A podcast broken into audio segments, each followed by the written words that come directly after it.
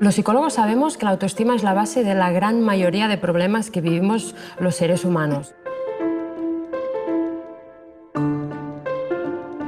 Nathaniel Branden, que es un psicoterapeuta canadiense que escribió un libro maravilloso, que es Los seis pilares de la autoestima, él los resume en, estos seis pilares que para mí son muy gráficos y describen muy bien cómo deberíamos hacerlo. El primero de ellos es vivir de una forma consciente, es decir, ser personas que nos analizamos, que somos capaces de hacernos preguntas, que tratamos de, de mirarnos a nosotros mismos para mejorar o para ver qué es lo que podemos cambiar o deberíamos cambiar para tener una vida mejor o ser mejores personas.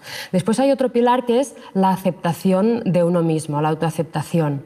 Eh, aceptarnos significa eh, abrazarnos por ser como somos. Eso no lo podemos hacer sin Mm, conectar con algo que para mí es muy importante, que es nuestro niño interior.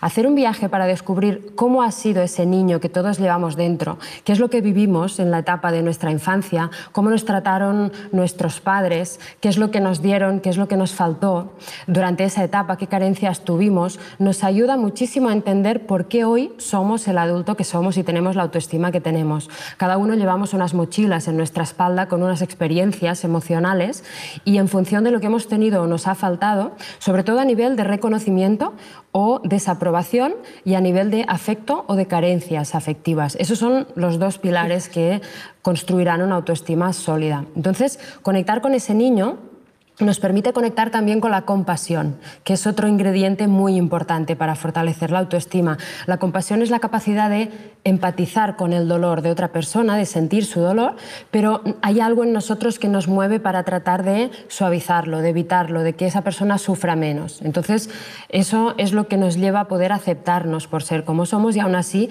abrazarnos.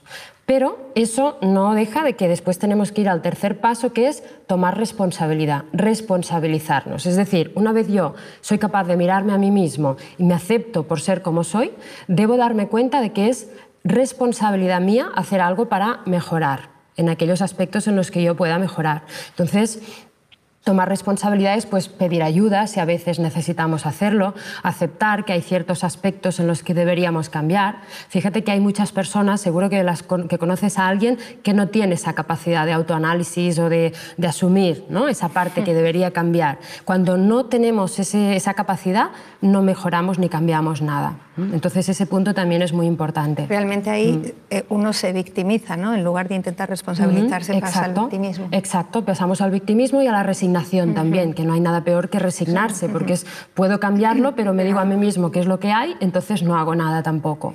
Después hay otro pilar muy importante que es la asertividad, es esa capacidad de expresar eh, nuestros derechos, nuestros gustos, nuestras opiniones, nuestros deseos delante de otras personas, siempre con respeto, eh, pero expresar lo que sentimos, si hay algo que nos disgusta o hay algo que no queremos, esa la capacidad de decir no que tantas veces nos cuesta cuando nuestra autoestima no es suficientemente fuerte, porque tenemos miedo a lo que pensarán, a generar una discusión, un conflicto, a lo que nos dirán, a quedarnos solos. Entonces, ese punto también es muy importante.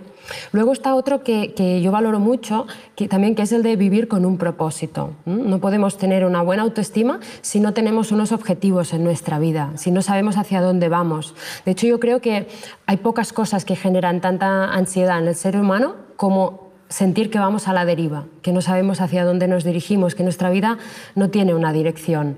Entonces, fijarnos unos propósitos, tener unas metas para después poder ir evaluando si los pasos que vamos dando nos van acercando hacia esa dirección o no y si tenemos que reajustarnos, también eh, es muy importante.